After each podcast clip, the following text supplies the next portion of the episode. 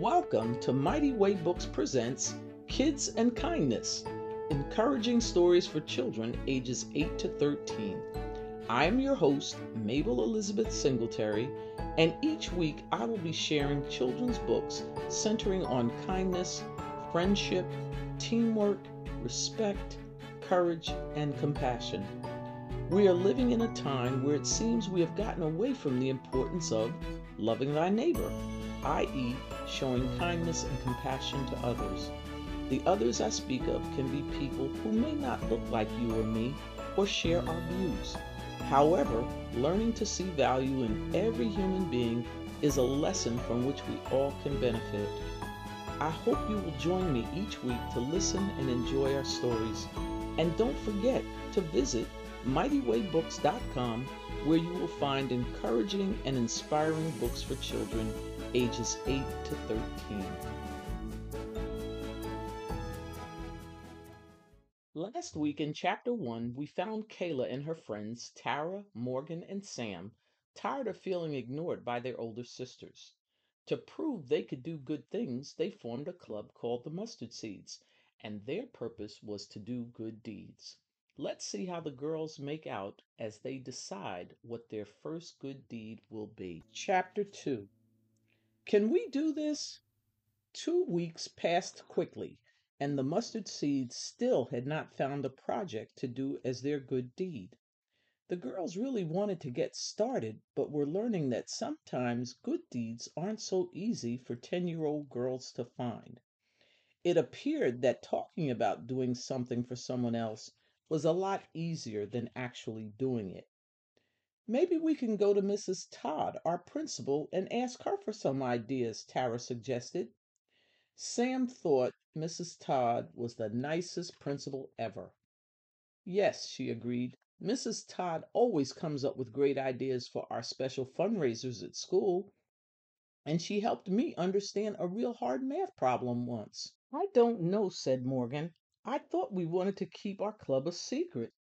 We do, Kayla added, but if we can't come up with an idea, what's the use of having this club? Tara agreed. You're right, Kayla. That's why we started the Mustard Seeds Club in the first place. The girls slowly walked home from school that day. As hard as they tried, they could not come up with an idea for a good deed. They walked for another block when Sam suddenly stopped. What's wrong? Kayla asked. Sam sighed. I guess starting a club that does good deeds is not so easy. Maybe we are too small. Our sisters will never think we're big enough to help them if we don't find something to do that will prove we can. Kayla tried to encourage her friends. If we keep searching for the right thing to do, I believe we will find it. Sam nudged Morgan. I don't think we're ever going to find the good deed we're looking for. Yes, we will, Morgan said confidently. Just wait and see. My mom says sometimes when you least expect something you have been waiting for, it shows up. But it's important we believe that it will. Tara clapped her hands together as she unsuccessfully tried to catch a passing butterfly. So you think our good deed is just going to show up out of nowhere? Morgan could tell by the disappointed look on Sam's face that she was having a hard time believing their good deed was on the way. We have to stay positive, Morgan said. If we really want to do something good, we can, and we will.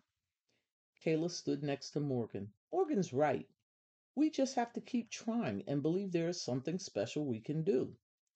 The girls were almost home when they noticed something different about Mr. and Mrs. Miller's front yard. Fallen leaves were everywhere. There were even leaves on the sidewalk leading up to the front door. Tara spoke in a whisper. I heard my mom say that Mr. Miller hasn't been feeling well. That's probably why the yard looks like that. Morgan and Kayla looked at one another at the same time. It was as if they knew what the other was thinking. That's it, Morgan shouted. Yes, Kayla said. That's our good deed. It's right in front of us. Sam turned around. Where is it? I don't see anything. Tara got excited. It's the yard. We can rake the leaves and make Mr. and Mrs. Miller's yard look nice again. The girls liked the idea of helping Mr. and Mrs. Miller by cleaning up the yard. Shouldn't we find out if they want our help? Sam asked. Tara shrugged her shoulders. I don't know if we should ask them. What if they say no? Then what would we do? Kayla asked. I think we should surprise them, said Morgan.